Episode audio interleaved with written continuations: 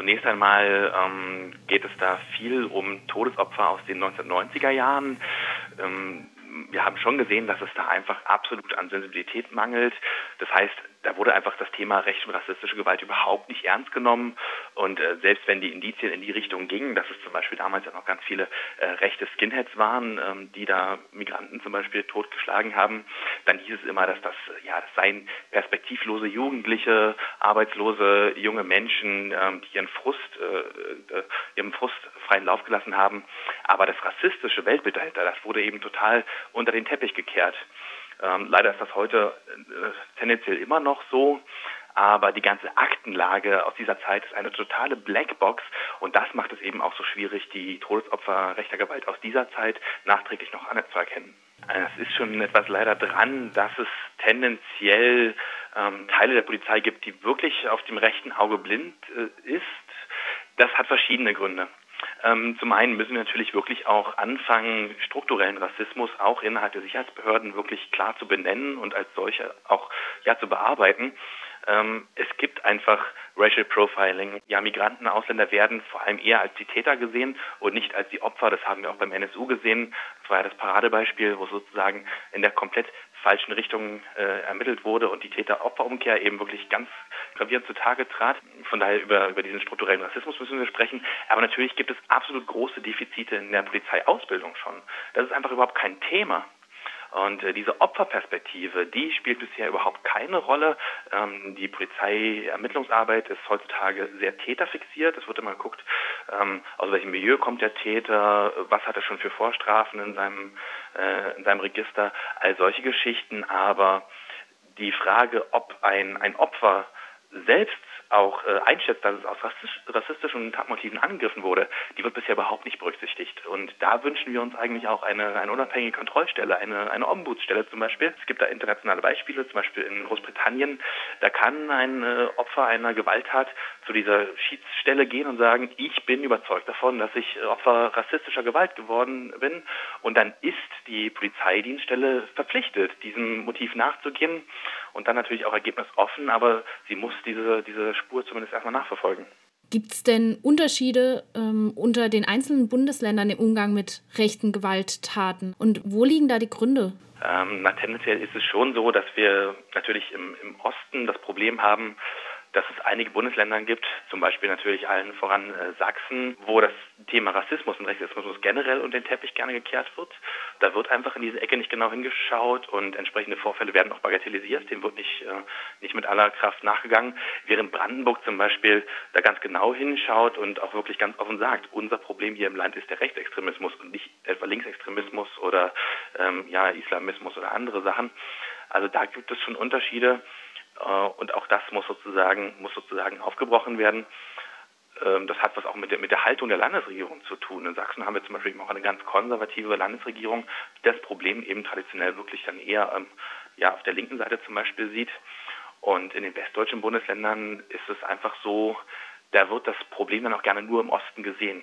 Die westdeutschen Bundesländer neigen nach wie vor dazu zu sagen, Neonazis sind kein Problem im Westen, das ist ein reines Ostproblem. Hat man ja nach der Wende gesehen, dass da plötzlich überall Kameradschaften aus dem Boden sprießen. Und äh, da wird bis heute nicht wirklich mit, mit aller Kraft auch gesagt, ja, es gibt da natürlich bundesweite Strukturen und Vernetzungen und wir haben auch in den westdeutschen Bundesländern ein Problem. Und was eben auch der große Unterschied ist, ist, dass es ähm, in den neuen Bundesländern gewachsene Strukturen der Opferberatung, der Beratungsstellen gibt, auch der ganzen Anti-Rechts-Projekte, die sind alle in den 90er Jahren entstanden, flächendeckend haben die sich gebildet. Und die schauen natürlich auch genau hin. Die nehmen die Behörden in die Pflicht, die nehmen die Bürgermeister in die Pflicht, die sprechen das Thema an. Im Westen haben wir teilweise Bundesländer, da gibt es solche Strukturen gar nicht. Da gibt es keine Beratungsstellen, die unabhängig die Betroffenen betreuen. Und es gibt auch keine mobilen Beratungsteams, die sozusagen nochmal unabhängig auch äh, rechte Gewalt ähm, auf die Tagesordnung bringen und das so auch benennen. Und dementsprechend gibt es eben auch niemanden, der den Finger in die Wunde legt. Und solange das nicht passiert, können wir auch nicht über das tatsächliche Ausmaß rechter und rassistischer Gewalt in Deutschland reden.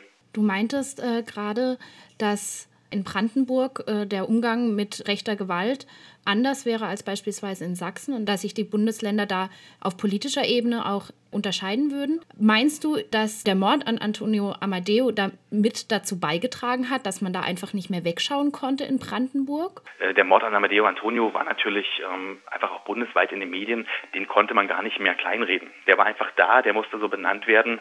Und es war auch ganz offensichtlich, dass das äh, rechtsextreme junge Menschen waren und nicht irgendwelche, es war auch eben keine Kneipenschlägereien, sondern dass das rassistische Tatmotiv wurde auch von den Tätern als solches benannt. Die sind da in der Nacht äh, vom 24. auf den 25. November ähm, ja, losgelaufen mit dem festen Vorsatz, Jagd auf Schwarze zu machen. Also, und da wurde sozusagen dieses Ausmaß der rassistischen Gewalt wurde, wurde mit einem Schlag deutlich. Ähm, und was dieser Fall uns auch gezeigt hat, es gab ein absolutes Versagen der Behörden im Umgang mit, mit, äh, ja, mit Neonazi-Kameradschaften und rechtsextremen Strukturen.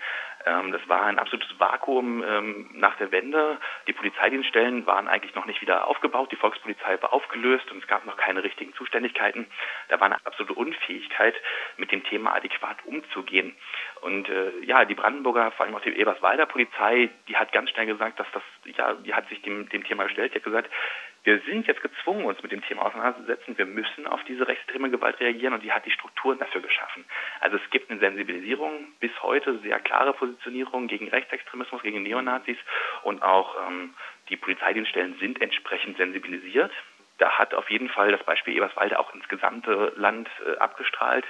Aber es gibt eben auch ein ganz klares Bekenntnis des Landes äh, zur Initiativenlandschaft. Es gibt ein, ein Landesprogramm Tolerantes Brandenburg, das stellt ähm, finanzielle Mittel und Beratungsstrukturen für Initiativen vor Ort zur Verfügung, die ganz konkret gegen rechtsextreme Strukturen und Rassismus arbeiten. Und ähm, das kann man schon als vorbildlich bezeichnen. Äh, hat sich da dann auch was geändert, was die Ahndung von polizeilichem Rassismus in Brandenburg zumindest äh, angeht? In Brandenburg kennen wir, kennen wir auch aus den letzten Jahren recht aktuelle Beispiele, ähm, wo das stärker geahndet wird. Wir wissen zum Beispiel auch von Fällen aus der Polizeiausbildung, von, den, von der Fachhochschule der Polizei, ähm, wo wirklich ganz vehement ähm, schon solchen Äußerungen widersprochen wird. Also wir haben da gute Kontakte und wissen zum Beispiel, dass da auch von Seiten der Lehrkörper ähm, ja angehende Polizistinnen Polizisten aus der Ausbildung ausgeschlossen wurden aufgrund rassistischer Äußerungen. Und das ist natürlich ein starkes Signal, dass da schon frühzeitig ja, der, der Riegel vorgeschoben wird, bevor es sozusagen äh, zum, zum Versagen bei den Ermittlungen überhaupt erst kommen kann. Also ja, da gibt es, in Brandenburg gibt es dahingehend in der Hinsicht wirklich ein, ein sehr, sehr klares Bewusstsein. Das ist aber natürlich überhaupt nicht bundesweit so. Also bundesweit sehen wir schon noch die Tendenz, dass ähm, einseitige Ermittlungs ähm, Strategien und auch ein Weg Wegschauen, Bagatellisieren bei rassistischer Gewalt nach wie vor nicht ernst genommen wird und auch nicht bagatellisiert wird und auch die groß angekündigten Reformen nach, dem, nach der Selbstenttarnung des NSU sind ja bis heute ausgeblieben. Die personalen Konsequenzen hielten sich in Grenzen und auch strukturell hat sich da in der Ausbildung und der Strafverfolgung nicht wirklich viel getan. Ja, also traurigerweise ist ja 25 Jahre nach äh, dem Mord an Antonio Amadeo ähm, Heute ist fast Alltag, dass es zu rassistischen Übergriffen auf Menschen kommt, dass äh, Geflüchtetenunterbringungen angezündet werden und so weiter. Ähm, wie schätzt denn eure Stiftung die Situation heute ein? Also du hast jetzt von äh, Unterschieden gesprochen, die sich vor allem eben in Brandenburg äh, so ergeben haben in den letzten 25 Jahren. Ähm, seht ihr auch Parallelen zu den 90ern? Und äh, gibt es so Hauptpunkte, die ihr oder Forderungen, die auf jeden Fall äh, umgesetzt werden müssen, damit ja vielleicht auch rassistische Übergriffe nicht nur strenger verfolgt werden und sie als solche benannt werden, sondern auch prophylaktisch quasi denen vorgebeugt wird? Ja, also es gibt natürlich, natürlich gibt es starke Parallelen zu den 1990er Jahren. Allein das ganze aufgeladene rassistische Klima, was sich natürlich maßgeblich an der, an der Flüchtlingsfrage jetzt so hochspielt, das ist die ganz, ganz große inhaltliche Parallele zu den 1990ern. Ähm, auch damals hatten wir die Situation eines verstärkten Zuzugs von Flüchtlingen und eben auch eine offene rassistische Hetze gegen Flüchtlinge. Aber es gibt eben auch einen ganz, ganz großen Unterschied. Damals hat es überhaupt keinen interessiert von der, in Anführungsstrichen, Normalbevölkerung, ähm, ob Flüchtlinge durch Hoyerswerda gejagt werden, ob in Rostock-Lichtenhagen eine Unterkunft angezündet wird. Das ist heute eben ganz anders. Also heute gibt es da wirklich eine gesellschaftliche Ächtung. Die Medien berichten heute absolut ablehnend gegenüber solcher Gewalt, während die damals ja wirklich ähm, zu diesem Thema beigetragen haben durch eine sehr populistische Berichterstattung und sehr flüchtlingsfeindliche Berichterstattung. Das ist ein Unterschied. Und natürlich gibt es heute auch eine ganz, ganz große Bewegung von Menschen, die sich für Flüchtlinge engagieren, die also sagen, ich kann da nicht tatenlos zusehen, wenn Rechtsextreme oder Rassisten Unterkünfte anzünden oder Flüchtlinge zusammenschlagen. Ich muss da ganz konkret was tun. Ähm, und das ist auch unsere große Hoffnung, dass sagen, je mehr Menschen sich für Flüchtlinge engagieren, in den Unterkünften aktiv sind, dann natürlich auch zwei Augen mehr sind, die gewalttätige Angriffe und Übergriffe verhindern können und dann einfach auch kurzfristig zum Beispiel die Polizei rufen können. Aber Leider ist natürlich ähm, dieses oftmals ehrenamtliche Engagement auch begrenzt. Also ähm, wir sehen da durchaus die Gefahr, dass das auch stark abebben kann.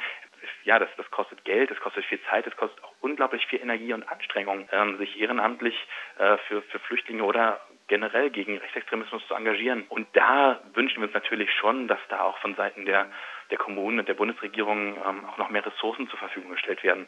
Das kann Fachexpertise sein, Weiter- und Fortbildung für, für Ehrenamtliche, aber das sind natürlich auch finanzielle Mittel, auch mal Räume zur Verfügung stellen, wo sich Initiativen gründen und, und treffen können.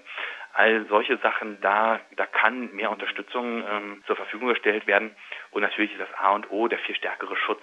Es darf nicht sein, dass allein in diesem Jahr weit über 450 Flüchtlingsunterkünfte angezündet, unter Wasser gesetzt oder äh, in sonst einer Art und Weise beschädigt und angegriffen wurden. Gerade wenn wir davon sprechen, dass die Unterkünfte eigentlich binnen weniger Tage bezogen werden. Für mich ist es absolut unverständlich, warum in dieser Zeitspanne nicht eigentlich rund um die Uhr schon Wachschutz vor der Tür steht oder zumindest ähm, regelmäßig Polizeistreifen äh, um solche Objekte fahren. Wie kann es sein, dass so viele Gewalttäter, ja, Flüchtlinge und Unterkünfte unerkannt leider Gottes ähm, angreifen können? Das ist immer das, das Totschlagargument, was kommt. Ja, woher soll denn das Geld kommen, jetzt die, die Polizeiausbildung so schnell zu beschleunigen oder viel mehr Leute einzustellen? Auf der anderen Seite muss man eben sehen, es entstehen ja unglaubliche Schäden auch dadurch, dass, äh, dass äh, wirklich äh, jede Woche drei bis vier Unterkünfte zerstört und angegriffen werden. Also das sind ja auch schon mehrere Millionen, die da auch einfach an, an Reparaturkosten, Instandsetzungskosten anfallen. Von daher das Geld ist für mich überhaupt kein überzeugendes Argument. Da fehlt wirklich an dem Willen. Und ähm, diese ganze, die ganze Ausbildung der Polizei, diese Sicherstellung dieses behördlichen Schutzes, das ist ja auch eine langfristige Aufgabe. Wir müssen uns ja eingestehen, dass das Thema des Zuzugs von Flüchtlingen sich nicht einfach nächstes Jahr auflösen wird. Damit werden wir noch einige Jahre uns äh, beschäftigen und auch auf diese zukünftige Perspektive muss sich, muss sich die Regierung jetzt einfach langsam einstellen. Ich würde auch das Oktoberfest abschaffen oder ab und zu mal ein Bundesligaspiel oder sowas vielleicht ein bisschen kleiner ausfallen lassen, weil auch das kostet ja unglaublich viel Polizeischutz und komischerweise ist er da immer verfügbar.